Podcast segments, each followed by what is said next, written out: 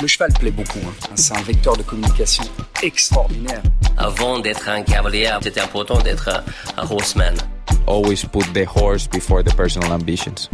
Vraiment un cheval incroyable. Voilà quelqu'un qui est champion olympique et qui n'est pas ordinaire. Se remettre en question et peut se servir des défaites pour être meilleur après. Ce feeling, je l'ai eu directement avec Caleb. On fait du haut niveau, il y a le côté financier, c'est comme ça. Aller en compétition parce qu'il est bon, pas parce qu'il paye une table. Moi, je veux pas euh, courir mes chevaux pour l'argent. If you can do it in a way that doesn't take too much out of your horses. Quand on voit l'évolution en, en 10 ans de temps, euh, qu'est-ce que ça va être dans 10 ans? Pouvoir motiver les jeunes à aller au bout de leurs rêves? Forme de très très bons compétiteurs. Je ne vais pas dire que ça forme des hommes de chevaux. Pour moi, les bons moments, ils sont à venir. Aujourd'hui, euh, réussir sa vie, c'est avoir la vie que l'on souhaite. Il est de ceux qui portent notre sport, de ceux qui interrogent le statu quo, de ceux qui s'intéressent à l'avenir de l'équitation plutôt qu'à son brillant passé, et de ceux qui osent, lorsqu'il le faut, taper le poing sur la table et dénoncer. Soigneurs, cavaliers, entraîneurs et sélectionneurs, Autant d'expériences qui ont conféré à notre invité du jour une connaissance presque omnisciente de notre sport et de ses rouages. Jean-Maurice Bonneau. Si vous avez lu son livre On y sera un jour, mon grand, alors vous le savez, Jean-Maurice déborde d'anecdotes, d'exemples, d'illustrations qu'il aime à partager. Mais ne vous y trompez pas, la conversation que nous avons entretenue avec Jean-Maurice n'a rien d'une simple copie audio de ce qu'il a déjà dévoilé dans les pages de son livre. Deux jours avant notre enregistrement, nous avons croisé Jean-Maurice qui nous a alors challengé. Je vous attends là où on ne m'a encore jamais emmené. Challenge accepted. Plutôt qu'une contrainte, nous avons pris ces mots comme une invitation à l'audace. Dans cet épisode, nous avons mêlé notre audace au franc-parler aiguisé de Jean-Maurice Bonneau et on espère que cette recette détonnante vous plaira. Cette semaine, nous pouvons compter sur le soutien d'une entreprise que nous aimons particulièrement et avec qui nous avions hâte de nous associer sur Ayam Equestrian. Et pour cause, puisque son moteur, c'est évidemment la passion. Aujourd'hui, je vais vous parler brièvement de la laiterie de Montaigu, puis je laisserai la parole aux principaux concernés. Nous avons rencontré Caroline Di Stefano en janvier 2020 lors du Jumping International de Bordeaux. Quelle révélation Ce jour-là, Caroline nous a témoigné tout son amour pour notre podcast. Elle nous a conseillé et nous a donné la motivation de poursuivre dans cette voie. C'est aussi grâce à elle que nous avons découvert l'attelage et par ce biais, évidemment, Benjamin Ayot, dont nous reparlerons plus tard. Si vous avez bien évidemment déjà vu le petit logo bleu de la laiterie sur les terrains de concours, laissez-moi vous en parler. La laiterie de Montaigu est une entreprise vendéenne, familiale, créée en 1932 par les arrière-grands-parents de Caroline, directrice générale de l'entreprise. La laiterie est spécialisée dans les produits laitiers, beurre AOP, crème, dessert, poudre de lait et glaces destinées aux professionnels de la restauration et de la gastronomie, mais aussi spécialisée dans la poudre de lait pour bébés. Les valeurs de l'entreprise, la tradition, la passion et le savoir-faire des équipes. Et c'est bien évidemment cette histoire de passion qui a donné l'envie à Caroline de créer la team Laiterie de Montaigu, actuellement composée de Johan Di Stefano, Julien Gonin, Philippe Rosier, mais aussi de Jean-Maurice Bonneau. Mais qui mieux que les membres de cette équipe pour parler de leur activité? Nous avons donc regroupé Julien, Caroline et Jean-Maurice au bord du paddock du Jumping International de Bourg-en-Bresse pour leur poser quelques questions. Je vous laisse écouter. Eh bien, la team LM à la base, c'est une idée euh, un peu folle, voire saugrenue, de rassembler une laiterie et des chevaux. À la base, il n'y avait pas de point vraiment commun, si ce n'est quand même le terroir, le savoir-faire et surtout la passion. Moi, je dirais qu'on peut faire des métiers différents et partager les mêmes valeurs. Voilà, oui, c'est surtout une passion qui nous regroupe tous. Sur la team, je parle laiterie Montaigu équestre. Euh, qui nous regroupe c'est euh, les valeurs du sport, le bien-être des chevaux, euh, des choses bien faites, simples, et une amitié entre nous où on est content d'être ensemble. Moi, je voudrais rajouter quelque chose, pardon. C'est que quand, il y a dix ans, j'ai vu apparaître cette laiterie de Montaigu, il se trouve que c'est chez moi, puisque je suis vendéen, et nous sommes vendéens. Et Caroline a réussi, en un coup de maître, à positionner l'entreprise locale au niveau des sponsors titres comme Rolex, comme Longines, comme Land Rover et autres compagnies. Donc en termes de positionnement, l'idée était quand même extrêmement bien, vue et intelligente parce qu'on se retrouvait dans, des, notamment, euh, je pense au Longines Master à Paris, etc. On, les, invités ou les les, les, les, les gens à l'intérieur d'une entreprise comme celle-ci se retrouvent à un niveau euh, qui les valorise. Donc de positionner une marque qui est une boîte familiale à ce niveau-là, ça c'était un coup de maître. Moi je suis pas cavalier, mais justement j'ai un rôle un peu pluriel où je peux continuer d'intervenir au sein euh, de l'entreprise sur des séminaires avec des collaborateurs, à l'intérieur du groupe aussi, d'être un trait d'union, je dirais un peu ça. Et puis, euh, par exemple, quand on, a des, invités de la laiterie, que ce soit des clients, des prospects ou des, gens, euh, des internes de la laiterie, être, euh, par exemple, à la boule, on les a emmenés marcher la piste, on les a. faire vraiment en, emmener un peu au-delà avec mon, background qui, donne un, je pense, un certain crédit, on va dire, et que tout ça fonctionne finalement très simplement. Donc, c'est pas le costard qui nous intéresse, c'est ce qu'on y fait euh, de manière spontanée. Bonjour Jean-Maurice. Merci beaucoup de prendre le temps aujourd'hui de répondre à nos quelques questions qui sont, je précise, soigneusement préparées pour l'occasion. Car, je précise encore, vous nous avez quand même bien mis la pression. On va pas se mentir. C'est d'autant plus un plaisir parce que je crois que vous êtes plutôt content d'être ici avec nous. Donc, pour nous, c'est toujours agréable, évidemment. On va commencer par le commencement. Jean-Maurice, vous êtes né en Vendée en 1959 de deux parents agriculteurs. Rien ne vous prédestinait à devenir cavalier international d'abord, puis l'un des plus grands entraîneurs et sélectionneurs de l'équipe de France de saut d'obstacle, l'équipe de France, puis l'équipe du Brésil. Vous avez connu un parcours assez vertigineux, jalonné de victoires et de moments un peu plus difficiles. Mais vous nous l'avez dit mercredi, on vit des galères, et puis d'un coup les planètes s'alignent. Et ce fut le cas à plusieurs reprises pour vous, mais on y reviendra dans la suite de cette interview. Après avoir monté à, à, haut niveau, vous êtes devenu entraîneur de l'équipe de France, à l'époque euh, notamment d'Éric Navet, Éric Levallois, Rénal Dango et Gilles Bertrand de Balanda, qui ne sont autres que les membres euh, de l'équipe victorieuse à Rérès en 2002. Puis vous avez occupé un rôle équivalent au sein de l'équipe du Brésil. Et enfin, vous êtes devenu entraîneur privé de nombreux cavaliers français, dont quelques-uns euh, que nous avons déjà interviewés à notre micro, Kevin Stott, Patrice Delaveau, Philippe Rosier et d'autres. On va pas citer toutes les performances, toutes les victoires que vous avez eues avec l'équipe de France, mais vous avez été quand même le chef d'orchestre de plusieurs de ces, de ces étapes. Mais j'inviterai aussi à nos auditeurs à lire euh, votre livre dont vous êtes l'auteur et qui est sorti il y a quelques semaines, euh, tout juste. On y sera un jour, euh, mon grand. Mercredi en off, quand on s'est rencontrés, vous avez soulevé quelque chose qui m'est resté à l'esprit. Vous avez dit que ces cavaliers-là, ces champions que vous avez entraînés ne sont pas des gens comme les autres, qu'ils étaient vraiment des personnalités plurielles. On va commencer comme ça, Jean-Maurice, parce que vous le savez, on aime bien parler de nos invités, les faire parler d'eux. Est-ce que vous aussi, Jean-Maurice, vous n'êtes pas finalement aussi une personnalité plurielle? Oui, je crois, sans aucun doute. Euh, je suis même surpris parfois quand je regarde en arrière, et notamment quand j'ai écrit ce livre, de, pour tout vous dire, quand il a été édité, livre, l'objet, livre, je l'ai relu. Je l'ai relu presque comme si c'était quelqu'un d'autre qui l'avait écrit. Et à la fin, je me dis, putain, il, en a fait des trucs, ce mec-là. Et puis, euh, je dis, mais c'est toi. Et, et, et, je blague pas. Et, ça, c'est effectivement. Euh, je ne sais pas si je suis pluriel, mais en tout cas, je suis curieux, insatiable. Et. Euh, je, je, voudrais rajouter à votre présentation que j'ai jamais eu de plan de carrière. Jamais de ma vie. Je suis parti de Vendée quand j'avais 18 ans. Je me suis dit, je vais faire ça, puis ça, puis ça, puis ça. Ça n'existe pas, ça. J'avais, mon seul mantra, c'était d'aller vers l'avant. Ça correspond bien à l'équitation. On parle d'impulsion. Euh, calme en avant droit, disait Lot. Et, moi, je suis parti. Et euh, comme je suis curieux, vous voyez, je ne sais pas ce qu'il y a derrière cette porte. Ben, si je l'ouvre, je saurai. Puis il y en aura peut-être une autre derrière. Ben, je vais l'ouvrir, d'une manière ou d'une autre. Et donc, voilà, je crois que c'est ça mon caractère.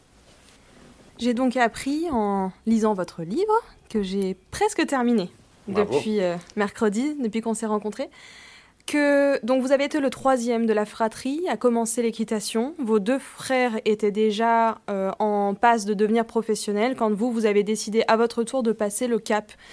Vous étiez donc euh, né dans une ferme, dans un milieu agricole, Est-ce que vous pouvez nous raconter l'étape en fait entre naître dans ce milieu agricole, être au contact des animaux, et puis euh, découvrir le cheval, découvrir l'équitation et suivre la route des grands frères, et puis rencontrer euh, le cheval au milieu? Alors oui, effectivement, c'était une ferme. Euh, en fait, je suis le septième de huit enfants. C'est ça. et le troisième garçon. le quatrième garçon, pardon. Et dans les fermes, vous savez, euh, c'est pas Zola du tout. C'était très humble. Euh, j'ai eu mes premiers vêtements neufs quand j'avais 15 ou 16 ans. J'ai toujours porté les, vêtements de mes frangins. Mais vous savez, euh, on connaissait rien d'autre. Il n'y avait pas du tout. je, je, c'est pas du tout larmoyant cette histoire-là. Au contraire, c'est une éducation avec des valeurs, la valeur du travail déjà. Et très tôt dans les fermes, eh bien, on travaillait. Pour la petite histoire, savez, le, mon premier manuscrit faisait 700 pages, donc j'ai dû en enlever. Mon père était gagé à 12 ans. Gagé, les jeunes, ils ne savent pas ce que ça veut dire. Gagé dans les familles, dans les fermes, à un moment donné, chaque bouche à nourrir était une difficulté, parce qu'il y avait très peu de ressources. Et donc, à 12 ans, les garçons, les filles, sur les foires, il y avait la Saint-Michel et la Saint-Jean, euh, étaient pas achetés, c'était pas de l'esclavage, mais ils étaient embauchés, gîte couvert, contre-travail à la ferme, à 12 ans, vous vous rendez compte. Et donc, je suis euh, le fils de ce monsieur-là, qui a épousé la fille du patron quand il est rentré de la guerre en 1942. Il est parti en 1939, mobilisé. Et, euh, et ma mère, qui était passée de 15 ans à 18 ans, il a épousé ma mère dans la ferme où j'habite aujourd'hui, dans la grange où j'habite aujourd'hui. Et si je raconte ça, c'est parce que c'est tout ça qui m'a formé. Et donc, dans cette ferme, il y avait des chevaux de trait. Ça a été ma première euh, expérience à cheval, de grimper sur le cheval dans les vignes quand il passait là haut et euh, d'être écartelé là-haut et d'avoir cette sensation de la chaleur du cheval entre les jambes. C'est déjà incroyable de sentir le cœur battre sur votre mollet gauche, etc. C'était ça, mais euh, là encore, euh, pas de plan de carrière. Puis au, au, fur et à mesure, mon père adorait ça. Mon père, il, nous racontait de temps en temps, il n'était pas très causant, mais il nous racontait de temps en temps ses aventures équestres où il partait à cheval, faire un concours à 40, 50 bornes. Il faisait deux ou trois épreuves et il rentrait. Et puis, euh, il a eu euh, l'idée, quand j'avais 12 ans, de nous apprendre à monter à cheval. Et là, pour tout vous dire, moi, c'était déjà terminé. Je dis ça, c'est pas mon, c'est pas mon sport, quoi. Celle d'armes, casser la figure dans des prés, etc. Donc, bref, j'ai pas aimé. Et j'ai eu la chance, et je le raconte, de rencontrer euh, deux frères célibataires qui avaient un château, pas très loin de chez moi, et qui ont proposé de faire monter tous les gamins gratuitement qu'ils voulaient. Alors moi, je me suis lancé dans ce projet, et là, j'ai découvert la passion. Je me souviens de mon premier changement de pied au galop. Ça, peut paraître totalement des, des, chutes aussi. Leur bienveillance, etc. Et là, là ça a été un, virus. Quoi. Le, coronavirus à côté, c'est une blague. Suite à ça, vous n'avez pas fait d'études supérieures, vous le dites dans votre livre, vous avez un CAP euh, peintre en bâtiment. Vitrier et poseur de revêtement de sol. Plus précisément. Mais vous avez euh, décidé de choisir une vie de passionné. Vous le dites euh, au tout début de votre livre, vous dites J'ai transformé ma passion en métier. Et c'est quelque chose qui nous parle énormément, évidemment, avec l'Arlaï. Vous n'aviez aucune idée à ce moment-là, hein, vous le dites, pas de plan de carrière, de euh, l'endroit auquel allait vous mener cette décision. Mais est-ce que c'était vraiment impensable pour vous de faire autre chose et de vivre cette vie-là de passion? Oui, vous dites j'ai fait de ma passion mon métier. Non, en fait, j'ai fait un choix de vie puisque je ne considère pas avoir un métier aujourd'hui, parce que, comme vous l'avez dit en préambule, j'en ai eu plusieurs. J'ai été groom, j'ai été cavalier, j'ai été entraîneur, j'ai organisé le concours de, co-organisé le concours de Chantilly pendant dix ans, j'ai été au jumping committee de la FEI, euh, j'ai fait des séminaires en entreprise en tant qu'intervenant. Donc tout ça m'a donné une richesse de vie que euh, je vois les, les, jeunes derrière, j'ai envie de leur dire foncez quoi. Et, c'est pour ça que j'ai écrit ce livre aussi. C'était pour redonner tout ça, pour dire euh, n'ayez pas peur. Et effectivement, mais mon, crève-cœur à l'époque, c'était que je vivais avec une de mes tantes qui était handicapée et que c'était vraiment, c'était ça le plus difficile, de, la quitter pour vivre égoïstement ma passion. Et euh, elle m'a encouragé euh, à le faire et je la remercie tous les jours. Du coup, je suis parti avec, avec deux choses. Un, cette envie, et deux, euh, en sachant très bien qu'il n'y avait pas de retour en arrière. Donc, encore une fois, c'était toujours vers l'avant. Votre trajectoire, elle est marquée par de nombreuses rencontres. Vous venez d'en parler, les deux frères qui vous ont mis à cheval, et puis peut-être euh, euh, celle qui intervient ensuite, celle avec Jean Rochefort, évidemment, qui a marqué un réel tournant dans votre vie. Moi, je me demande, est-ce que vous pourriez nous parler de cette rencontre-là, évidemment dans ce qu'elle vous a apporté pour ensuite l'ouverture vers la carrière, mais est-ce que ce serait pas ça le point de bascule qui a dessiné un avenir complètement différent à votre parcours à la fois professionnel et personnel? Mais évidemment. Évidemment, euh, en fait, moi, Jean Rochefort, au départ, c'est le papa de, de, Julien et de Marie qui montent dans les épreuves. À l'époque, je montais en classe B. Et euh, sa fameuse déesse noire, le vent derrière, deux pur dedans, et euh, ce monsieur avec une belle voix, euh, une prestance, et, et un jour il est, garé, et puis il vient me demander d'où je viens. Et euh, donc je lui dis, je viens de Vendée, il me dit, ah, j'ai acheté ma première jument Téfine en Vendée, et on commence à parler. Et, un jour quelqu'un vient me voir, il me dit, mais tu sais à qui tu parles? Je lui dis, oui, c'est le papa de Julien, et il dit, même c'est un acteur très connu. Ah bon? Et du coup, j'ai perdu un peu de spontanéité, moi, derrière, en lui parlant. Je me suis renseigné, etc. Et, euh, et effectivement, c'était en, en, 80, euh, début 81. Et, et c'est évidemment le point de bascule. C'est-à-dire que je me souviens très bien, il un jour, il m'a dit Tu viens au théâtre euh, et tu viendras me voir après. Alors, moi, j'ai quand je le vois. Et euh, du coup, j'arrive pour. Euh, il me dit Tu passes à gauche de la scène, tu montes, il y aura la sécurité, mais ton nom sera là. Bref. J'arrive et il y avait toute une euh, ligne d'artistes de, de, très connus qui, qui, attendaient pour le féliciter, pour le parler. Puis moi, j'étais derrière, planqué. Puis il me voit, il me dit Jean-Maurice, viens, viens. Il me fait rentrer dans sa loge. Et il me dit Alors, ça t'a plu? Et moi, j'étais inculte. Donc j'avais pas trop, j'avais peur de répondre à côté, quoi. Je dis, écoutez, Jean, je sais pas, euh, mais c'est, vous faites un métier extraordinaire. Je sais plus où je suis garé, je sais plus où j'habite. Je... Et il me dit, c'est ça que je veux entendre. Et là, ça a été, un... il m'a, indiqué des livres à lire. Et, et euh, je pense qu'il n'y aurait pas Jean, j'aurais pas, pas pu écrire ce livre-là. Je saurais même pas vous parler, je pense. Euh, il a été un, un guide. Je veux pas dire un un second père, j'en ai un qui était formidable. Donc, euh, et il avait des enfants, donc je ne veux pas leur enlever leur père et je ne veux pas faire offense aux miens. Mais la générosité de cet homme, cette capacité de prendre des jeunes et de les emmener, il l'a fait dans, le cinéma. Guillaume Canet euh, a tourné son premier film, euh, Barracuda, où il en prend plein la gueule, avec Jean. Euh, et il l'a fait jusqu'au bout. quoi. C'est un homme à part. Et moi, j'ai eu, cette chance. Et, je pense qu'en plus, il, y trouvait son, son compte dans cette relation-là. Euh, C'était comme toujours en général, pour que ça dure, il faut que ce soit dans les deux sens. quoi. Mais euh, je ne pense pas qu'aujourd'hui je serais devant vous si Jean n'était pas intervenu dans ma vie. Quand vous avez rencontré Jean, vous étiez palefrenier dans une, écurie, vous aviez travaillé aux côtés de vos frères.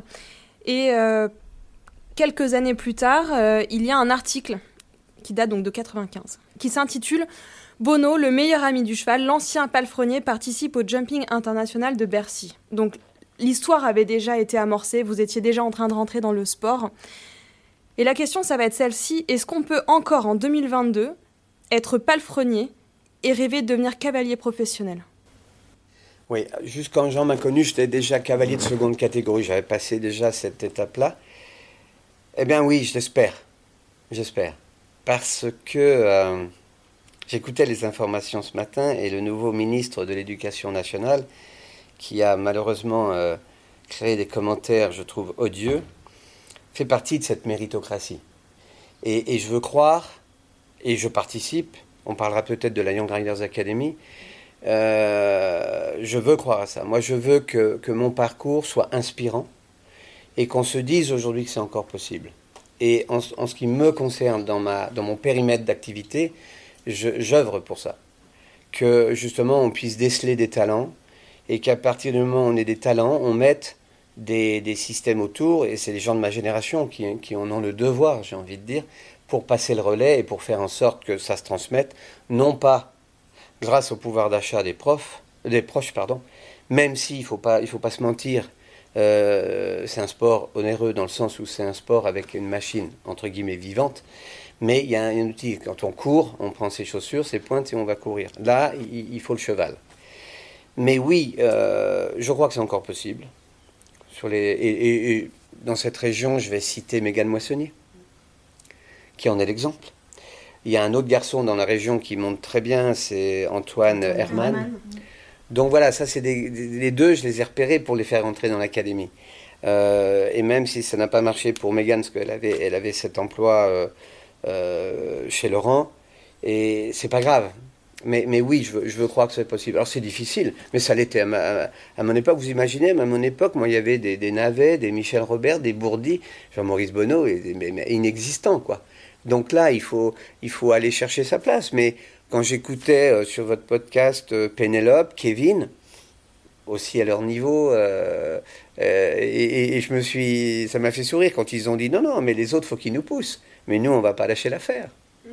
Donc, vous voyez, parce que attention, on n'est pas dans un monde dans le sport de haut niveau, quel que soit le sport. C'est pas un monde de bisounours, hein, on est bien d'accord. Donc, il faut la prendre sa place. Personne va vous la donner. Il faut, il faut aller la chercher.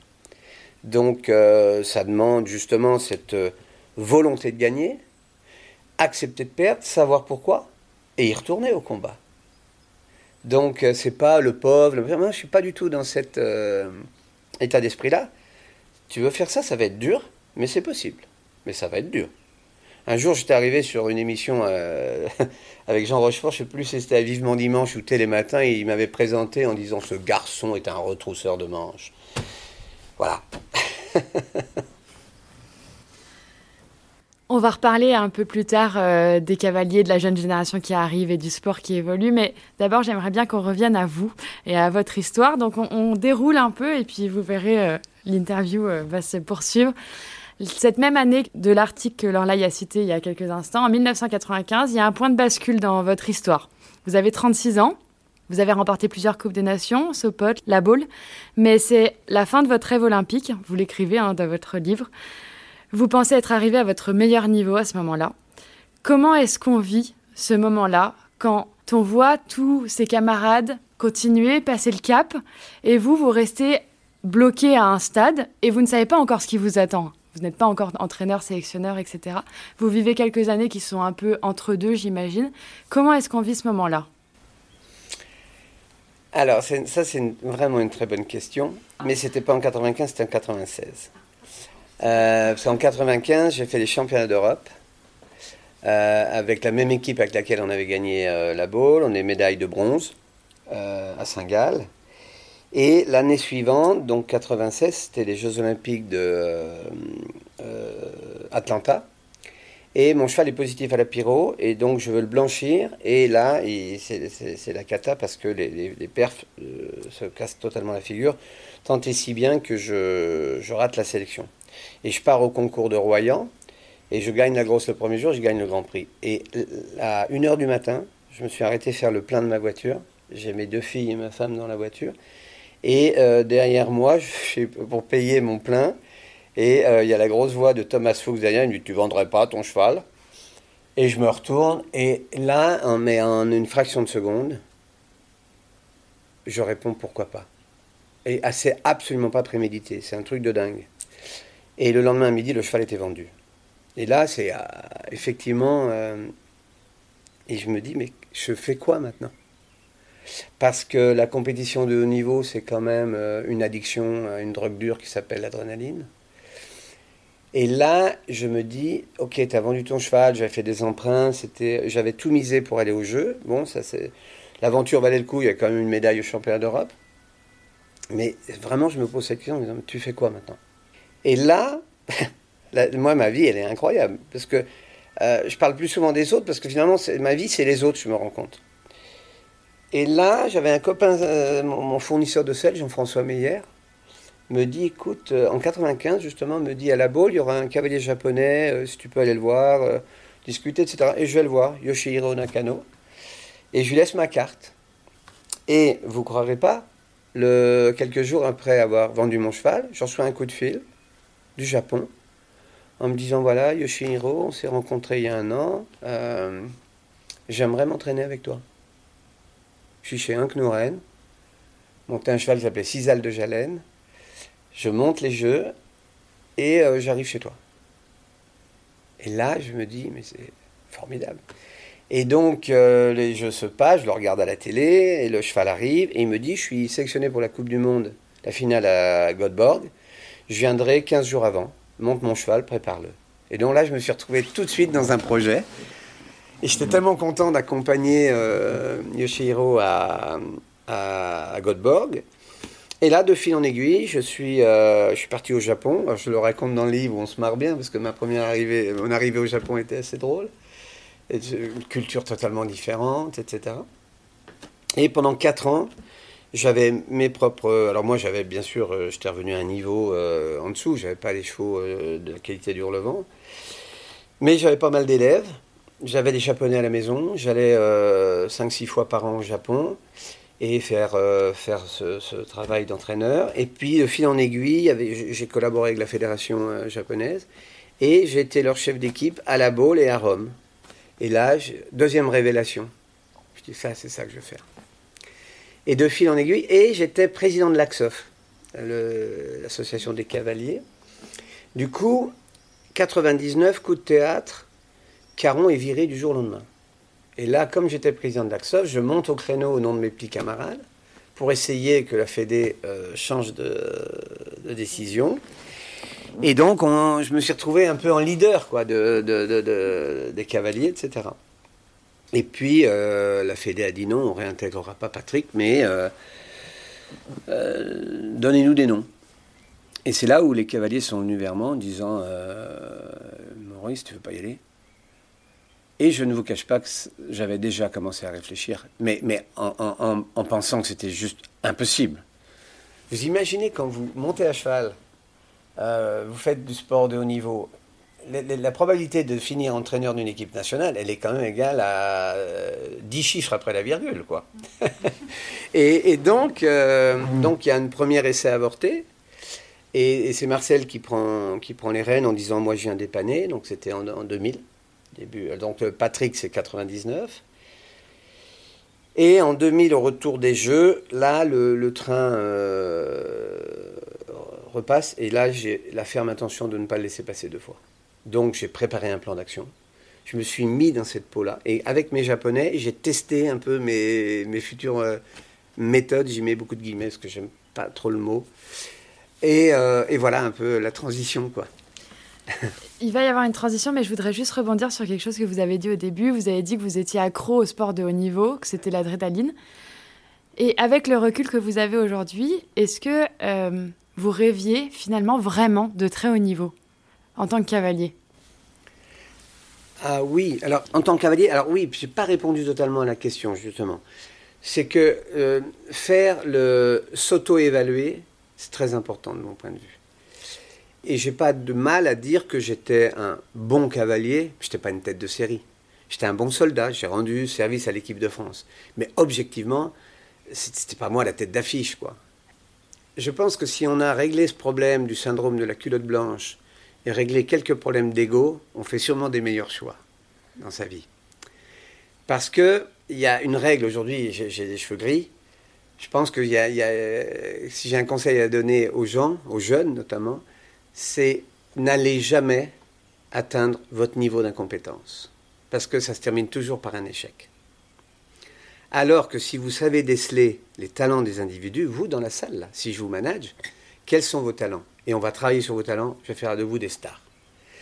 Mais cette première démarche qui est de dire quelles sont mes compétences? Et à quel niveau je suis en train de les atteindre, la limite quoi alors que peut-être à côté, vous avez d'autres talents. Et, c'est ce que j'ai fait, assez jeune, parce que vous vous rendez compte, j'avais 41 ans quand j'ai pris l'équipe de France, ce qui est assez jeune pour basculer, et j'avais annoncé, au moment où je prends l'équipe de France, je descends de cheval. Donc je range la veste bleue, je range la veste courte et la culotte blanche. Et ça, mais j'avais, au fond de moi, j'étais persuadé que c'était mon réel talent. Que j'allais dans... D'ailleurs, aujourd'hui, quand on parle de Jean-Maurice Bonneau, on parle de l'entraîneur, pas du cavalier, finalement. Ça me donne une légitimité pour l'avoir fait quand même à un certain niveau, si vous voulez. Mais euh, on ne dit pas Jean-Maurice Bonneau champion. On dit Jean-Maurice Bonneau, c'est un meneur d'hommes. C'est un. Et je le dis sans arrogance. Euh, c'est un entraîneur. vous parlez de légitimité. À l'époque où vous acceptez le poste d'entraîneur, vous avez déjà entraîné un peu l'équipe euh, de Tokyo, l'équipe du Japon. Mais vous prenez les rênes d'une équipe dans laquelle se trouvent les têtes de série dont vous parliez à l'époque. Éric Navet, Philippe euh, Rosier, Bosti, Éric Levallois et Gilles Bertrand de Balanda que vous avez décrit mercredi comme un cavalier au talent euh, incroyable. Au-delà, un homme extraordinaire. Un homme. La plupart de ces cavaliers-là sont des génies, de l'équitation sont vos amis aussi, ou ont été vos pères. Et vous m'avez vu discuter ce matin avec Philippe. Euh, Philippe m'a confié que ça avait été très dur, que ça avait été très dur de vous voir passer de camarade d'équipe, etc., à chef, quelque part, que les relations euh, se sont dégradées pendant longtemps, il y a mm. eu euh, l'épisode de XZ, etc. Comment vous, vous l'avez vécu, ce passage un petit peu de je, je, ne suis pas la tête de série et je suis avec ces camarades-là, à je deviens leur entraîneur, je deviens leur sélectionneur, je décide pour eux. Comment ça s'est passé, quelque part, comment vous avez vécu cette entrée dans le milieu fédéral? Alors vous me faites marrer parce que il trois jours, je vous ai dit, il va falloir que vous me posiez des questions que personne ne m'a jamais posées. Bingo. Alors effectivement, parce que c'est la question. La question. Alors déjà, euh, si j'étais là, c'était quand même que les cavaliers leaders de l'époque avaient vraiment poussé, avaient même été jusqu'à la fédération en disant on veut Jean-Maurice. C'est passé inaperçu, mais il y a eu une tentative de putsch à la finale des Coupes des Nations de Rome où les cavaliers ont dit si Jean-Maurice n'est pas nommé, on part pas. Et, je, me souviens que la, présidente, Jacqueline Reverdy, m'appelle, j'étais en train de dîner avec ma femme et mes enfants, et elle me dit Vous êtes contente, ils vont faire ça. Je dis Madame, vous pensez que moi, Jean-Maurice Bonneau, je suis content parce qu'ils en arrivent là? S'il vous plaît, ne m'insultez pas. Par contre, écoutez-les. Prenez-moi. J'en ai envie, je suis prêt. Et si je suis pas bon, vous me virerez, et vous aviez raison. Mais imaginez que je sois, compétent. Ben, tout le monde en profitera. Et au moins, on va arrêter ce conflit. Donc, première étape. Et deuxième étape, et c'est votre question, ma première prise de parole devant l'équipe, c'était à Saumur, au mois de janvier 2001. Je peux vous dire que j'en menais pas large. J'en menais pas large et que j'avais préparé tout mon, mon discours, j'avais répété devant un miroir sur les deux phrases d'attaque. Comment on commence? Après, ça vient tout seul j'avais un trac de folie. Mais il fallait que ce jour-là je sois bon. Si je prenais pas le leadership ce jour-là, j'étais foutu. Et donc, je, l'ai assumé. C'est assez amusant d'ailleurs, parce que avec le recul, c'est vrai que quand je me suis retrouvé devant ce parterre-là, mon discours été le suivant, en disant déjà pour commencer, tous ceux dans la salle qui ont des médailles, je veux vous féliciter. Tous. Mais c'est la dernière fois. Je suis là devant vous aujourd'hui pour les médailles à venir. Donc maintenant, c'est pas compliqué. Les portes sont grandes ouvertes. Il n'y a aucun fauteuil d'occupé, il va falloir me séduire. Et voilà comment on va travailler. Et c'est là où je suis venu avec mon PTM et blablabla. Mais voilà du coup comment j'ai pris la place. Et effectivement, j'attendais les premières prises de bec avec certains leaders. Et je l'ai eu, ça. Ouais, comment on était potes. Je dis, mais je suis pas votre ennemi, je suis votre sélectionneur. Et que ça vous plaise ou pas, il va falloir l'accepter. Et là, là-dessus, je n'ai jamais dérogé. J'étais droit dans mes bottes en disant, je sais pourquoi je suis là. Parce que c'est pas un métier quand on est sélectionneur, c'est une mission. Et donc oui, effectivement, et ce qui est très drôle, c'est que quelques années plus tard, Philippe a fait partie de ceux avec qui ça a vraiment frité. Et ce qui est marrant, c'est que quelques années plus tard, il vient me demander de l'accompagner pour les Jeux de Rio. Et d'ailleurs, quand il est demander, je lui dit, il va falloir qu'on s'assoie tous les deux et qu'on nettoie. On nettoie ce truc-là, parce que ça a été, ça a été dur. Et il n'a pas été le seul. Hein.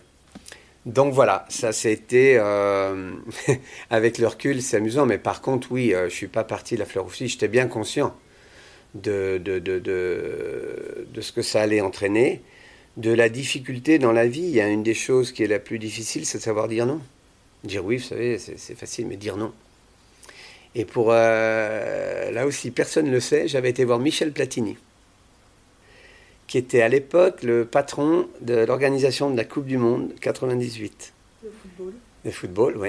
Et euh, qui était numéro 10, capitaine de l'équipe de France, entraîneur de l'équipe de France.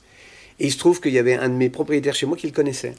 Et comme ça me trottait dans la tête, c'est, quand j'ai une idée fixe, par contre, euh, elle me, lâche pas, elle me lâche pas facilement. hein. Et euh, je suis allé voir Michel Platini qui m'a reçu, je me souviens très bien.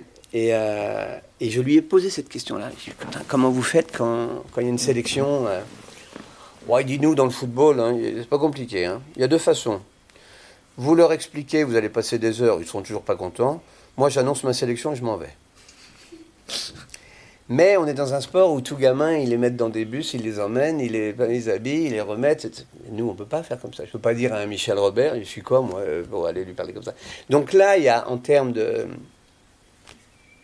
management humain, euh, on peut pas faire comme ça. Et alors, il n'y a, a aucun bouquin qui vous apprend à être chef d'équipe. Il n'y a, y a- pas de référence. C'est pour ça que j'ai écrit aussi ce livre, moi. Alors, j'ai fait quoi? J'ai lu des biographies d'entraîneurs, euh, connus, reconnus, de grands sportifs, et j'ai lu un bouquin sur le management que je recommande, d'un monsieur qui s'appelle euh, Peter Drucker, un Américain, et qui s'appelle L'avenir du management, et, qui, reprend en substance ce que, ce que j'ai déjà dit, c'est-à-dire travaillons sur les talents des individus, on en fera des champions. Et ça a été, je suis parti comme ça. Je suis parti comme ça et, et j'ai pas dévié. Et, quand il y avait des gros coups de vent, euh, je les prenais. Je les prenais. D'ailleurs, on voit bien avec Broxo, je ne sais pas si vous en êtes arrivé là, euh, euh, qui me charge avec son cheval, euh, qui. Mais moi, non, j'étais là, justement. La, présidente de la fédération pensait que j'allais être le pantin des cavaliers. Elle avait sûrement raison, parce que certains ont tenté, euh, certains m'ont même dit, mais t'es là grâce à moi. Ah ben, je dis là, je te plains, hein, parce que si tu crois que parce que c'est grâce à toi, je dis non, je suis grâce, grâce à moi. Et c'est pas arrogant. Mais si j'avais pas eu, si vous aviez pensé que j'avais pas quelques qualités pour faire ça, vous m'auriez pas demandé. Alors, toi qui viens me dire ça aujourd'hui, tu sais pas ce que tu vas faire. Tu vas te remettre à cheval, tu vas faire des perfs et tu vas me donner des feuilles de match un peu plus conséquentes que celles que j'ai aujourd'hui. Parce que crois-moi, c'est pas de gaieté de cœur, je te mets pas. Mais c'est, c'est même insultant que tu viennes me parler comme ça. Parce que tu vaux beaucoup mieux que ça. Donc, je suis toujours été sur l'homme. Leur traverser les yeux, rentrer dans leur tête en disant Tu me parles comme ça, toi? Qu'est-ce que je vous ai dit le premier jour? Il n'y a pas de siège occupé.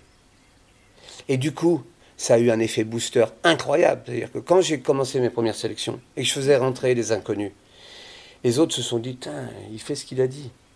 Bougez-vous les fesses, les gars. Et du coup, c'est comme ça qu'on est entraînant. Mais il faut pas mollir.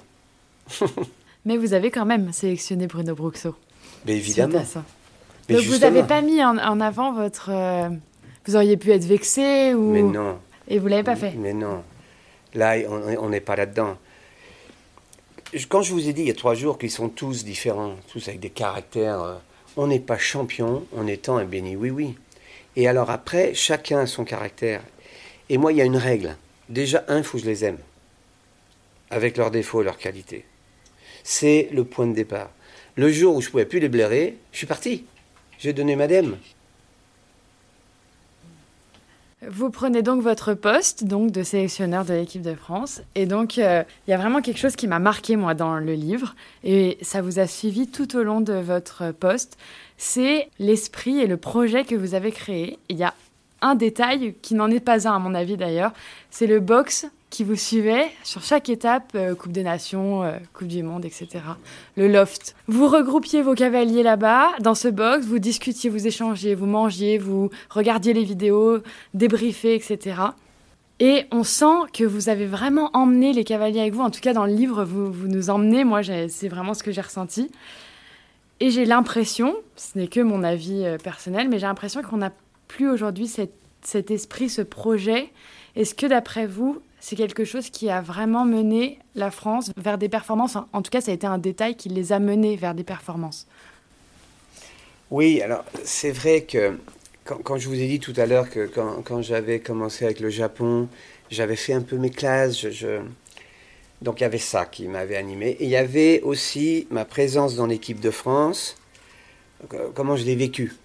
Euh, et je me disais, je m'étais dit, euh, si j'étais aux manettes, euh, je trouve que le vestiaire a des vertus euh, non négligeables Dans les sports collectifs. dans les sports collectifs. Et comme tous les sports m'intéressent, et que j'étais un fervent lecteur de l'équipe, et que j'avais vu ce, ce, reportage s'appelait Les yeux dans les bleus, je ne sais pas si vous en souvenez, de rentrer dans le vestiaire, de rentrer dans cette intimité du sport de haut niveau. Et l'idée de départ, c'était de créer cette unité de lieu qui permettait de rassembler, de rassembler pour faire effectivement un, grand nombre de choses. La détente, mais les débriefings, c'est-à-dire les débriefings, c'est quelque chose qui était une institution à un moment donné. C'est-à-dire que c'est devenu, euh, et c'était pas un monologue, c'était pas moi qui, moi j'étais l'impulsion et je laissais fonctionner le groupe parce que j'avais la chance justement d'avoir ces champions. Et j'ai continué après au Brésil avec Rodrigo et etc.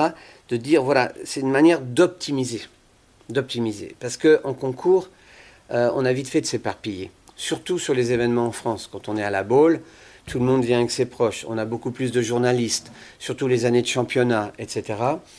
Et c'est un moyen de protection aussi.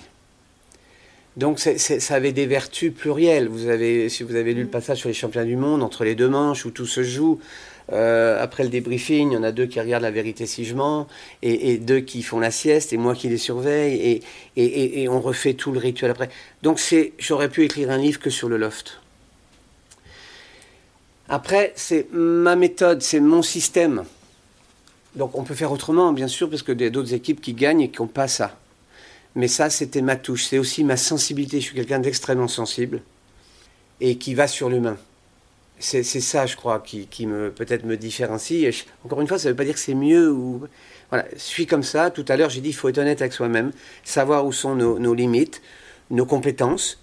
Et euh, moi, je me mets un peu à poil en écrivant ce que j'écris. Euh, ça va peut-être m'éviter des années de psy, euh, de, dire, d'assumer d'où je viens, qui je suis, qui ont formé ce que je suis aujourd'hui, ce que j'ai été, ce que je serai demain les rencontres, etc. Et quand, euh, oui, tout de suite, j'ai mis ça en place au premier CSI de France.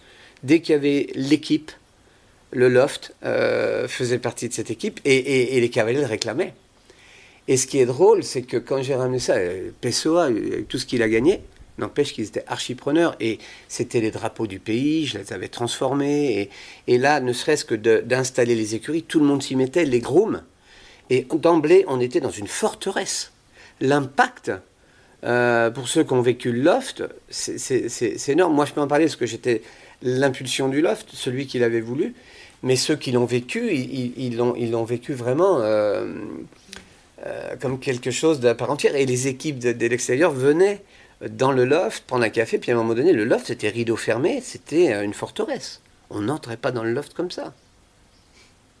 On parlait à voix basse autour du loft. Et on avait des, des, des, des, moments de grosse rigolade, de, décompression totale et, de, et aussi de, de je le raconte, au, championnat du monde de, de, Caen, on partait vraiment pour faire une médaille. J'avais une équipe du Brésil, des gladiateurs. Premier parcours, Doda, il tombe.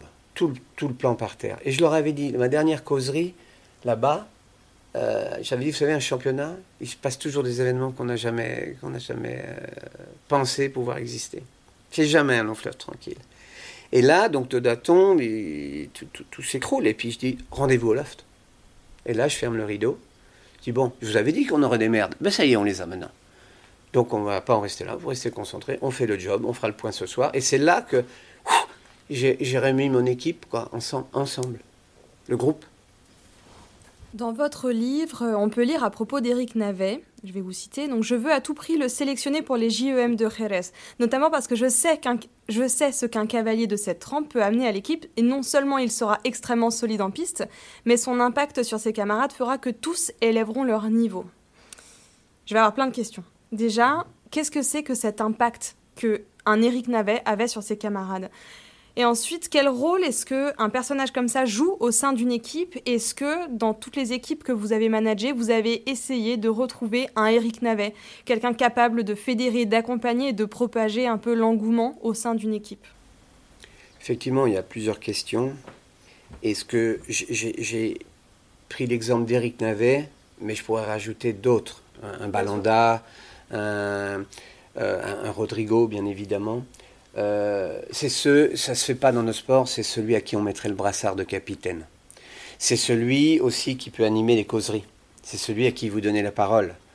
Euh, c'est celui qui va Euh, moi, je me souviens quand j'ai débuté en équipe de France, il y en avait des, Hervé Godignon à cette qualité-là, Hubert Bourdi, et je pourrais en citer d'autres.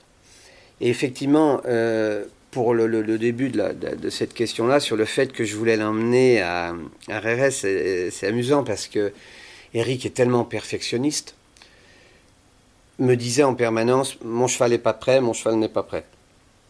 Et euh, j'y arrivais pas avec les mots à le convaincre. Moi, j'étais sûr qu'il fallait qu'il vienne. Je voyais la, progression et cette équipe de, de RRS, elle s'est vraiment bâtie sur la durée parce que euh, au CSI Hauts-de-France, euh, personne l'avait, l'équipe, et moi non plus.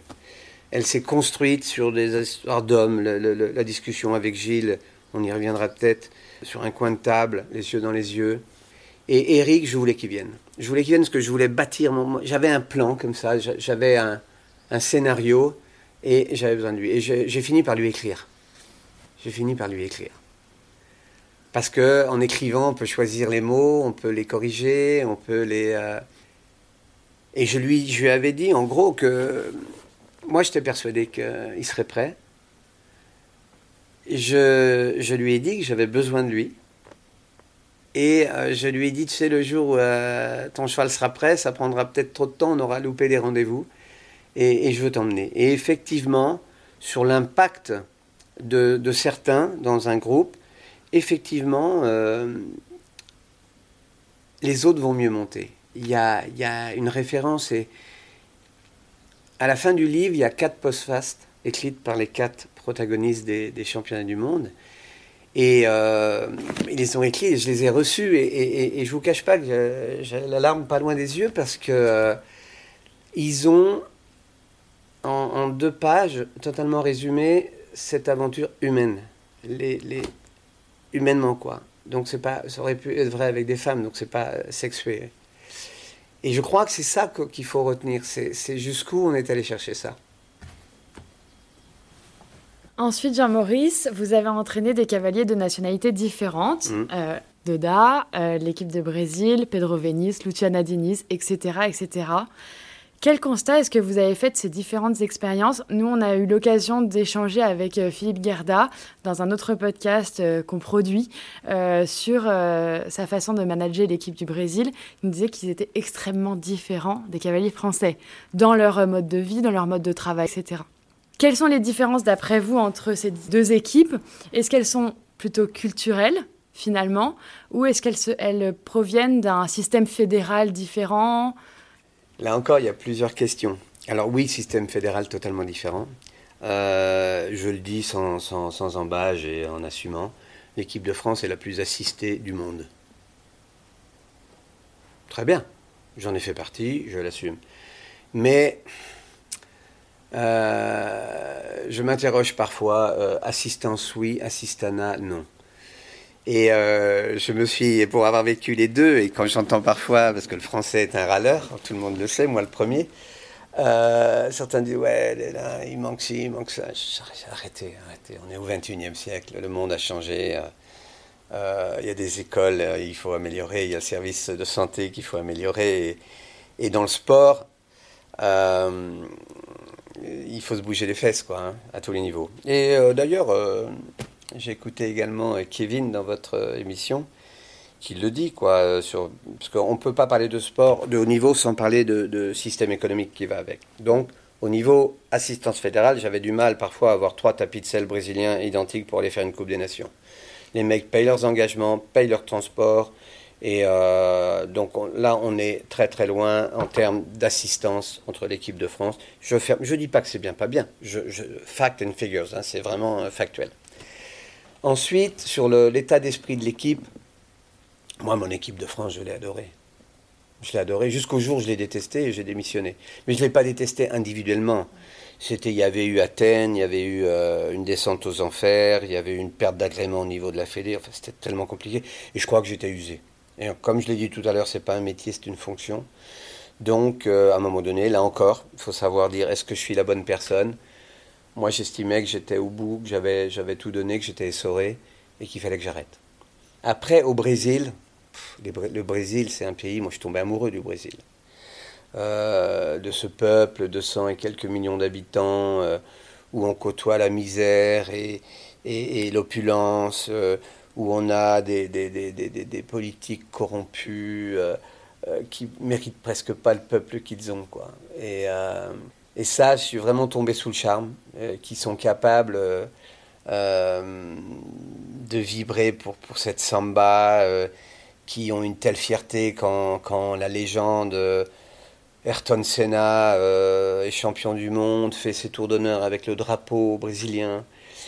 Cette, ouais, cette identification à travers, et à travers leurs héros, que ne sont pas les politiques. Et euh, pour en revenir à mes cavaliers brésiliens, euh, ils ont une, un attachement au drapeau assez impressionnant. Assez impressionnant. Et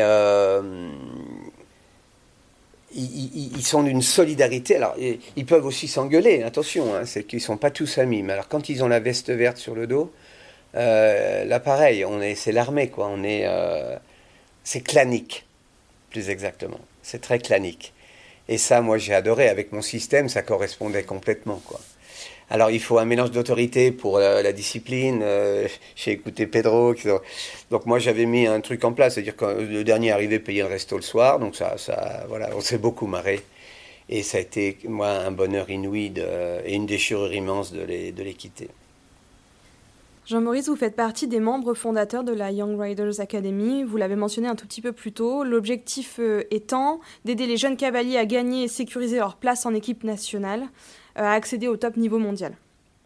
On va parler de la jeune génération, mais sous un angle peut-être un, tout petit peu euh, dévié. Comment est-ce que vous expliquez qu'une majeure partie de l'élite junior ou jeune cavalier, en France en tout cas, donc les jeunes qui ont performé, qui ont eu accès aux Coupes des Nations, aux championnats d'Europe, à un système fédéral déjà d'accompagnement, etc., finalement, je parle de la majeure partie, donc finalement disparaissent un peu du panorama et ne parviennent jamais réellement à briller, ou en tout cas de manière pérenne. Exactement. Et euh, je me suis marré en vous écoutant euh, dans l'interview, je crois, de Kevin, parce que vous avez cité, ouais, euh, comment se fait-il que vous, êtes en concurrence, vous, Bosti, Philippe, vous avez pris les quatre de Rio avec, et vous avez sorti qu'un seul nom, Édouard Lévy. C'est vrai. Et, je me marrais en disant, tiens, je les attends là, ils vont en trouver d'autres ou pas? Non. Eh ben non. Et donc ça, c'est la question. Et, donc, euh, cette question-là, je me la pose. Alors, je crois, quand moi je me la pose, avec ma grille de lecture, c'est pour ça que vous me la posez également, il y a plusieurs raisons, je pense. Il y a plusieurs raisons. Une des raisons, c'est peut-être lié à la réponse que j'ai fait avant en comparant le Brésil et et la France. Et il se trouve que depuis quelques années, je travaille avec la Suisse, parce que j'ai des élèves en Suisse. Et ils ont un système en Suisse qui est très beau. Le mot est très beau et les mots ont un sens. Ça s'appelle la relève. Oui, c'est vrai. Donc ça veut bien dire ce que ça veut dire. La relève. Et donc la relève, ils ont des stages. Euh, comme nous en France, on a des stages, on a, on a tout cette assistance-là. Mais il y, a, il y a quand même quelque chose qui doit être un peu différent parce que ça produit. Et je vais citer Edward, Edward Smith qui était à, mhm, la Baule l'autre jour. Et donc en France, on a quand même un accompagnement très élaboré avec des entraîneurs, avec des préparateurs mentaux, avec euh, il y a un système quand même qui est et donc on a des juniors qui des poneys qui sont performants, des juniors qui sont performants et on se rend compte que déjà au niveau jeune cave, j'étais au championnat d'Europe l'année dernière à Villamoura et là on voit qu'il y a un gap quand on compare avec l'équipe de Belgique, petit pays, pas d'assistance, pas de haras nationaux à l'époque, et ils avaient 9 chevaux, parce que tout est lié, il y avait 9 chevaux belges sur la grille de départ de la finale olympique de Tokyo, par exemple. Donc vous voyez toute cette économie, et je crois que, pour répondre à cette question, je crois qu'il faudrait peut-être faire des assises sans faire de la réunionnite, mais quand même, de temps en temps, dans une entreprise, quand on a un problème quelque part, on fait un audit, quoi. On dit, euh, finalement, on a mis tel moyen, qu'est-ce que ça produit? Et là, force est de constater qu'on a un trou dans la raquette dans cette catégorie d'âge. Donc moi, je n'ai pas la réponse aujourd'hui, mais, je pense que si j'étais aux manettes, je, me la poserais la question en disant à quel moment ça. Alors après, il y a des raisons aussi économiques, parce que pour poursuivre, il ne faut pas, là encore, euh, se raconter d'histoire. il faut mettre en place tout un système qui fait que euh, il, faut que le cavalier ait suffisamment de ressources pour vivre, payer ses employés, parce qu'on sait très bien qu'ils ont toute leur structure, ou alors aller travailler chez des marchands, comme certains le font. Mais, mais en France, par exemple, il n'y en a pas, il n'y en a qu'un. C'est Laurent Guillet. Il n'y en a qu'un, c'est Laurent Guillet. Et d'ailleurs, on voit bien. Il collabore avec Nicolas Delmotte. Il collabore, il emploie Mégane Moissonnier. Donc aujourd'hui, le, très haut niveau, s'il n'y a pas les chevaux, euh, un cavalier sans cheval, c'est un piéton. Hein. Donc il y, a tout cet aspect économique dont on ne peut pas faire l'économie si on veut s'inscrire dans un projet de haut niveau. Donc ça, c'est pour moi une des grosses raisons, principales raisons, de, de ce questionnement-là. Et, euh, encore une fois, je crois qu'il faut... Euh, là, je, vois aujourd'hui, la fédération essaye de, bloquer des chevaux, etc. Mais on ne peut pas rivaliser. On ne peut pas rivaliser avec le marché d'aujourd'hui.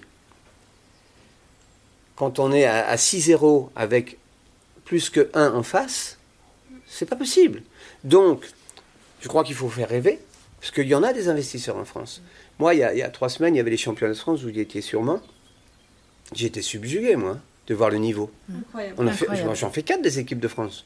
Mais je suis pas plus malin qu'un autre, je suis pas en train de vendre ma soupe, c'est pas la question. Mais je me dis comment j'ai ce parterre de chevaux et de cavaliers et j'ai du mal à en sortir quatre? Parce qu'aujourd'hui on a l'impression, pardon, je vais, je vais peut-être secouer, mais euh, j'assume. On a l'impression que si on sort de, de Pénélope, Kevin, Simon, Simon Edouard, j'espère, et puis Delmotte, il n'y a rien. Non, c'est pas ça. Il faut les emmener, les mômes, là, qui grattent. Il faut, il faut faire euh, ouvrir les portes, faire rentrer tout le monde dans la nasse, puis après on va trier. Ça, c'est mon opinion. Et je l'assume. Pour en avoir quatre à l'arrivée, il faut en avoir 12, 20. Les mettre. Vous allez, allez, allez au charbon. On va se planter, on va pas tout gagner. Puis après, il faut expliquer. Parce qu'aujourd'hui, pour Paris, on parle que de Paris. Mais cette année, il y a un championnat du monde, que je sache, dans quelques mois. L'année prochaine, il y a un championnat d'Europe. Autant d'occasion de tester, dans la mesure où on est déjà qualifié pour les Jeux, puisqu'on est pays hôte. Il n'y a pas plus confortable. Mais quand j'écoute en concours, les commentaires, et vous aussi, vous êtes des fouineuses, donc vous devez vous les avoir, c'est ben oui, c'est votre job. Assumer. On entend la même chose, ah, on a l'impression que. Mais non. Moi, c'est pas ma vision en tout cas.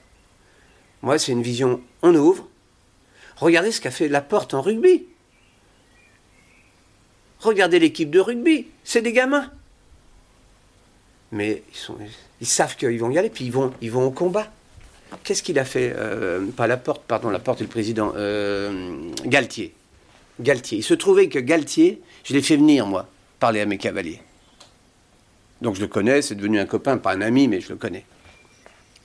Il aura parlé, ça a été extraordinaire cette journée-là. Avec Nick Mallette, entraîneur euh, sud-africain qui entraînait à l'époque le Stade français. Et il a dit une, phrase merveilleuse, il a dit un entraîneur doit être entraînant. Quand il a pris les rênes de l'équipe de France de rugby, qu'est-ce qu'il a fait? Il les a tous pris, il les a amenés dans son club où il a débuté, dont son père est président. Et il a fait son premier briefing là en disant Ça, c'est les fonds baptismaux.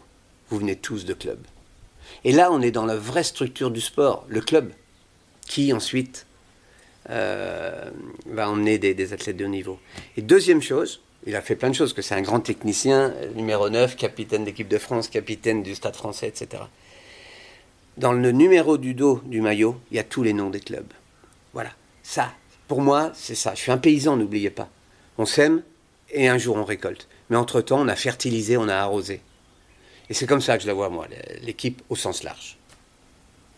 Il y a peut-être une question, Jean-Maurice, à laquelle vous vous attendez, puisque vous avez quand même écouté quelques-uns de nos épisodes. C'est celle qui est un peu incontournable quand même, concernant l'évolution du sport de haut niveau. Et ça découle hein, de ce que vous venez de dire à l'instant. Et vous en parliez déjà en 2002, au moment des championnats du monde, vous parliez déjà de cette course au point ranking à ce moment-là. Donc c'est pas un sujet qui est nouveau. Hein. Et puis on a évoqué forcément tous ces sujets-là avec plein de nos invités et on a cité là en l'occurrence Grégory Baudot et Eric Navet dont l'épisode va sortir dans quelques jours qui nous ont confié qu'ils voyaient mal, eux, comment le sport pourrait aller plus loin, pourrait progresser encore. Il y a dix ans, Eric Navet disait oui, bien sûr, ça va évoluer, oui, ça va être comme ci, comme ça. Aujourd'hui, ils ne voient pas comment les choses peuvent aller plus loin, comment les parcours peuvent être plus difficiles, comment il peut y avoir encore plus de, de compétition, etc. etc. Est-ce que vous aussi, comme Eric Navet, vous, vous pensez que cette complexité qui s'est installée, elle est positive et formidable? Ce sont ces mots. Alors, je suis heureux que vous me posiez cette question. Sinon, ça sert à rien que je vienne ce matin. Parce que, effectivement, encore une fois, euh, je considère que j'ai suffisamment de choses derrière moi et suffisamment encore de lucidité et d'énergie pour participer aussi à cette Sinon, évolution. vous la poserez pas. et donc, alors, il y a plein de choses extrêmement positives dans cette évolution-là, notamment le niveau des cavaliers de base. Vous allez sur un deux étoiles, un une étoile, même un concours régional, les, gens montent beaucoup mieux, ça a beaucoup évolué, et tant mieux. Ça va aussi, je ne sais pas si on en parlera, dans le welfare du cheval, dans le bien-être et dans, la bonne évolution de notre sport. Bien. Il y a eu euh, plusieurs euh, révolutions culturelles, transformations. Et la plus grosse en date, c'est l'arrivée du projet d'Ian Tops et son global et euh, ses dotations qui ont, qui ont provoqué que tout le circuit a évolué. Bien. Je crois qu'une des faiblesses du système aujourd'hui, là encore, je vais me faire des amis, c'est l'inconséquence de la FEI, qui n'est pas à la hauteur. Il faut se féliciter que euh, le sport est, est, est, plus bankable et qu'il est possible de faire des gains à la hauteur de ce que représente euh, cette capacité. Et lorsqu'on s'émeut aujourd'hui sur des dotations de certains concours, je dis, mais attendez, hein, par rapport, c'est même pas un mois de salaire d'un footballeur au PSG. Bien. Mais ça, quand même, ça, peut inciter à garder un cheval de, de haut niveau. Et comme dans tout système, quand l'argent arrive, on commence à avoir les dérives. Tous les systèmes, même le rugby que j'aime beaucoup, dont je parle, on voit très bien des dérives possibles à ça. Et là, attention, il faut être présent et, justement s'adapter. Les évolutions, elles ont du bon, mais il faut, s'adapter en même temps. Donc, il y, a plein de questions qui, se posent. Alors, oui, je pense que le sport va et doit encore évoluer. Pas forcément dans le fait de remonter les obstacles, tout ça, on est bien d'accord, c'est pas là que ça va se jouer. Mais moi, qui suis un entraîneur passionné, il faut ramener la performance à l'équitation. Et donc, il y a plein de techniques pour ça. On peut très bien imaginer, ils l'ont fait en complet. Chaque année, quand je peux, je vais au Mondial du Lion.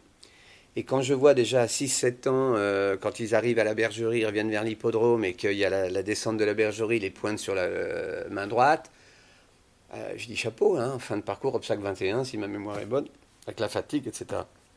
Donc nous, il y aura des évolutions et qui doivent, encore une fois, je parlais tout à, tout à l'heure d'audit, d'assises, je regrette. J'ai été 4 ans au Jumping Committee de la FEI. J'étais le seul Français à y avoir été.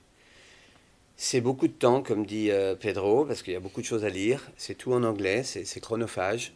Mais il faut qu'on s'y colle. Hein. C'est pas le boulanger d'à côté qui va venir défendre notre, euh, notre métier, notre sport, notre passion. Donc il faut, il faut moi je, je, je, je trouve, vous vous rendez compte qu'il n'y a jamais, à ce jour, admettons tous les un an, deux ans, ou après une Olympiade, une, euh, ouais, de, de, de, un séminaire, on, va, on pourrait appeler ça, où on, on réunirait tous les acteurs du sport. En, en, en, termes de représentativité, donc le représentant des cavaliers, bien entendu, le représentant, le chef de piste, on en prend un, des organisateurs et puis euh, du, des vétérinaires, bien sûr, dopage. Euh, et puis, euh, pourquoi pas faire venir un, animaliste ou euh, bienveillant, parce que si c'est un ayatollah, il faut qu'il reste chez lui, on n'arrivera pas à le convaincre. Donc ça, c'est de la perte de temps. Je ferme la parenthèse, mais voilà. Et puis, et, qu'on aille, mais qu'on aille qu'on en sorte quelque chose en disant, voilà, jeu de, de, Tokyo, ça valait quand même le coup, quand même. Quand on voit ce qu'on a vu, un cheval qui saigne qu'on n'arrête pas en cours de route, etc. Là, là c'est suicidaire notre bazar là. Et derrière, qu'est-ce qu'on a? Une FEI qui dit parlez, parlez, beau, beau merle, on fait ce qu'on veut. Voilà, c'est tout ça.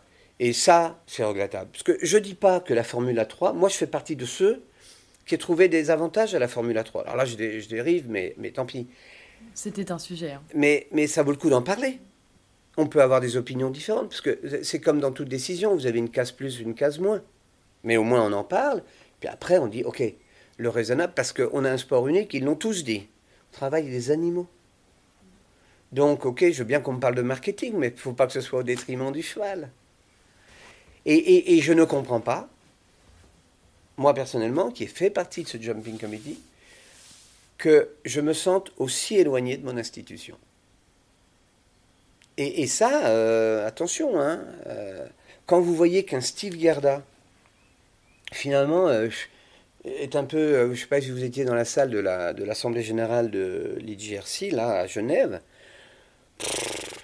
il, jette l'éponge, quoi. Il dit, ça, ça me fatigue, quoi, d'aller mouiller la chemise comme ça.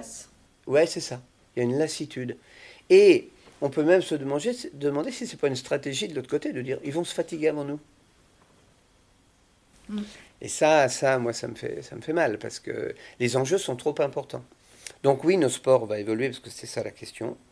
Il va continuer d'évoluer et notamment euh, euh, la, plus grosse évolution, c'est que dans une liste de départ de Grand Prix, quand il y a 50 partants, il y en a 48 qui peuvent le gagner. Le gagner, hein Donc le niveau a vraiment évolué. Vous avez parlé de welfare, donc le bien-être animal. C'est évidemment un des enjeux majeurs de la prochaine décennie euh, que l'équitation va, en tout cas, va devoir affronter, on va dire, solutionner. Est-ce que vous, votre regard personnel sur la façon dont sont gérés les chevaux de haut niveau a évolué au, cours, au fil du temps Et est-ce que, par hasard, quelqu'un comme Benjamin Ayot, qu'on a eu nous la chance de rencontrer et qui, est, euh, qui a un regard absolument euh, aiguisé sur le sujet, vous aurait euh, apporté quelque chose dans votre réflexion puisque vous collaborez avec lui au sein de la team Laiterie Montaigu? Oui, Benjamin, je suis heureux qu'il apparaisse quand on parle de ces sujets-là. Mais euh, je, je, pourrais citer Nicolas Blondeau, euh, Pierre Crampon, euh, Andy Booth. mais en fait, on n'a pas eu besoin d'un film émouvant pour prendre conscience. Je pense que quand on a passé sa vie avec les chevaux, on a évidemment évolué. Et même moi, j'ai fait mon mea culpa. au début, par ignorance, on peut être pressé, faire des, faire des erreurs. Ce qui est important, ce qui est important, c'est d'évoluer. Parce que la société évolue. Euh, la société évolue. À une époque, on considérait qu'élever un enfant, c'était euh, lui mettre une fessée ou une claque et que ça allait l'aider dans la vie. Aujourd'hui, c'est interdit par la loi. Il faut s'en féliciter. Mais après, je mets quelques, quelques bémols sur la sensiblerie à deux balles. Et euh, il ne faut pas partir non plus dans l'autre sens. On est quand même dans un rapport entre un animal de 500-600 kilos un être humain, un sport féminin. Et l'équitation, c'est quoi? C'est un, vaincre sa peur par rapport à affronter un animal de cette taille et de ce poids. Et deux, quand on a passé cette première étape, c'est de créer ce langage commun. L'équitation, c'est un langage universel comme la musique. Sur une partition, on peut jouer dans le monde entier. Votre cheval qui a euh, les bases d'équitation, nous en France, on est dépositaire avec euh, l'équitation française qui est inscrite au patrimoine immatériel de l'UNESCO. Et je fais partie de ceux qui se battent pour qu'on y reste. Ça veut dire quelque chose. Et donc, euh, ce langage universel fait que si mon cheval est dressé, n'importe quel cavalier du monde qui a appris ce langage sera à même de monter votre cheval. Donc, en respectant, déjà, qu'est-ce qu'un cheval? Qu'est-ce qu'un cheval? Animal grégaire, herbivore, etc. Dans le système de défense et la fuite. Et moi, je commence tous mes stages quand j'en fais par ça. Est-ce que vous savez sur qui vous êtes et, et, et, je trouve que là, c'est un, un, discours qui doit aussi s'adresser aux enseignants, aux futurs enseignants. Parce que c'est comme ça qu'on gagnera la partie. C'est comme ça qu'on gagnera la partie. Parce qu'il faut commencer au début. Et je trouve que ça, ce serait euh, la petite fille, le petit garçon qui vont arriver en disant, tu sais, tu sais, l'animal que tu vas approcher, c'est ça il va pas te mordre. C'est pas un prédateur, c'est une proie. Et donc on éduque les gens. Et c'est comme ça. Donc les grands discours, me font marrer, moi. Euh, commençons-nous. Hier soir, dans les six bars, il y a eu un épisode que j'ai pas aimé. Il y a un cavalier, re, qui, euh, premier tour, a mis trois coups de cravache à son cheval à l'arrivée. Bien. Ce matin, été la voir. Avec son père. Je l'ai pris dans un coin. Et je lui ai dit, tu vois, tu as gagné hier, bravo. Mais tu as fait ça, c'est pas bien. Je peux me permettre, moi, avec mes cheveux gris. Et ce n'est pas une sanction, c'est de l'éducation. Elle a baissé les yeux, elle me dit, excusez-moi. Je dis, on en a tous fait des conneries. Et donc, je crois à la pédagogie. C'est mon métier, c'est ma passion. Et donc, c'est comme ça qu'on gagnera la partie. C'est comme ça qu'on gagnera la partie. Mais, euh, je, le redis, euh, c'est tous ensemble. Il ne faut pas mettre la poussière sous le tapis, il faut les prendre, ces sujets-là. Pareil sur le comportement vis-à-vis des femmes. C'est un sujet. Ça va nous péter à la gueule, parce qu'on fait semblant de ne pas voir. Quand il y a un problème, il faut faire face au problème. Ça reprend euh, l'article de Lépron qui a été publié il n'y a pas si longtemps, euh, dont vous êtes, euh, pour lequel vous étiez interviewé, et le titre était celui-ci Briser l'omerta et se remettre en question ensemble. Est-ce que c'est vraiment de l'omerta? Est-ce que c'est du déni? On sait qu'il y a le problème. Les cavaliers voient, ils n'ont pas trop envie d'en prendre, d'en prendre conscience ou en tout cas d'en prendre acte parce que ça va changer beaucoup de choses. Est-ce que c'est un petit peu de mauvaise foi? Est-ce que c'est un manque d'éducation? On n'est pas assez éduqué, comme le disait Andy Booth, aux réels besoins du cheval, et donc on ne se rend pas compte quand on peut dépasser certaines limites. Voilà le choix. Est-ce que c'est omerta? Est-ce que c'est mauvaise foi ou, manque d'éducation, manque d'intérêt ou manque de sensibilité même parfois? Mauvaise foi, je pense pas. Pour certains, peut-être manque d'éducation. Pour d'autres, euh, recherche du profit à court terme. Et que euh, c'est rare qu'un lanceur d'alerte, euh, d'alerte passe une fin de vie agréable, mais en même temps, euh, il va falloir sûrement revoir certaines règles et avoir le courage. Encore une fois, c'est une question aussi de courage. Qu'est-ce qu'on veut? Qu'est-ce qu'on veut? Et encore une fois, je le disais à, à votre collègue, c'est parce que Jean-Maurice Bonneau pense qui est important. On s'en fout de lui. Mais il se trouve que j'ai un à la fois un rôle à jouer, un, positionnement, qu'on me tend des micros, et que je n'ai pas l'habitude de faire la langue de bois. Donc je suis prêt à développer ma manière de penser devant n'importe qui, qui ne sera pas forcément d'accord avec moi. Mais pour autant, c'est pas pour ça que j'ai changé d'avis. Mais ce que je ferai, c'est ça m'arrive. Et, pour ça que je, réponds cash aujourd'hui. Et j'espère que certains vont venir me sauter à la gueule pour le, prendre, cette discussion. Parce que, vous savez, ça fait 40 ans que je suis dans le métier, je n'ai pas eu un cas de dopage positif, moi. Ou de warning pour mauvais comportement.